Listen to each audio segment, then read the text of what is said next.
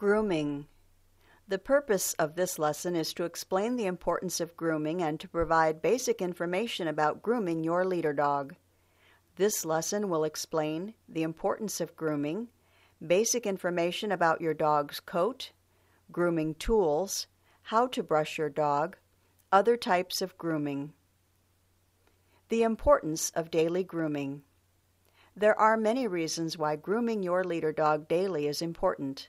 It keeps your dog looking good. It ensures that your dog will continue to be welcome in public places. It reduces shedding. It stimulates the dog's oil glands and helps to properly moisturize the dog's coat by keeping naturally produced skin oils distributed evenly.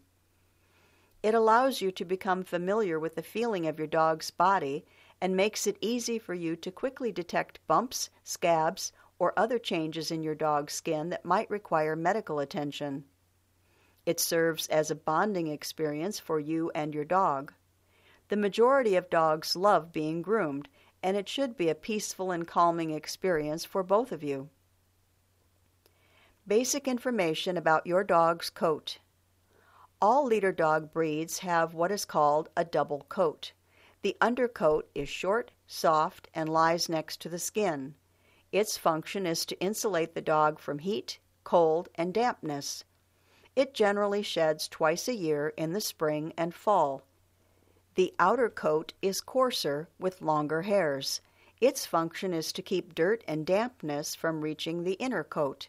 This is what we feel when we pet the dog. This coat sheds a little all year round. Grooming tools. You will receive three grooming tools with your dog a slicker brush, a rubber brush called a zoom groom, and a metal comb.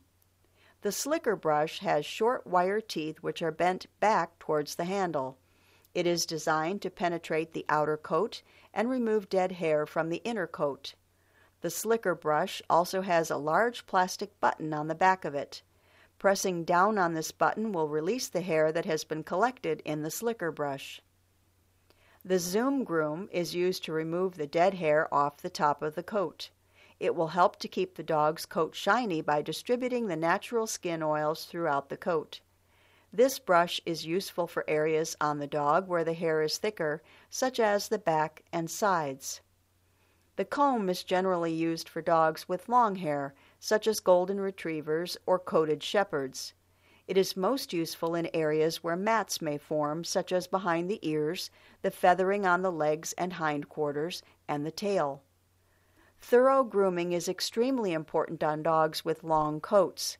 If mats are allowed to form, they can become very painful and may require the services of a professional groomer to remove them. There are many other types of grooming tools on the market, but the ones you receive with your dog are adequate for most grooming needs. How to brush your dog. Choose a place for grooming that is easy to clean. New young dogs often get excited during grooming and think it is playtime, so it may be easiest for you to put your dog on tie down while grooming for the first few days. Excitability can also be minimized by grooming at a time when the dog is calm such as after a work session or during the evening when the dog is winding down for the night. Start with the slicker brush. Brush the dog's neck first, starting immediately behind the ears and moving the brush down towards the dog's back. This brush can cause skin irritation or discomfort in some dogs with very thin coats, so when you first use it, you should apply only very light pressure until you become familiar with your dog's comfort level. Then continue on to the dog's back. Brush from the base of the neck back towards the tail. When brushing your dog, you always want to brush in the direction the hair is growing. Dog's hair generally grows from front to back, on the back, and from top to bottom, on the neck, chest, and legs. Be careful when brushing the tail. Many dogs are sensitive about having their tails handled and may not be comfortable with it until your bond with the dog has progressed a little more. There are some areas that you should not attempt to brush at all. These include the face, ears, and paws. These areas can be wiped with a soft cloth or just lightly touched with your hands to make sure they are clean. Once you have brushed the dog thoroughly with the slicker brush, cover the same areas with the Zoom Groom. This brush should be used with more of a brisk swiping motion, still following the direction of hair growth. The Zoom Groom will remove any remaining dead hair from the surface of the outer coat.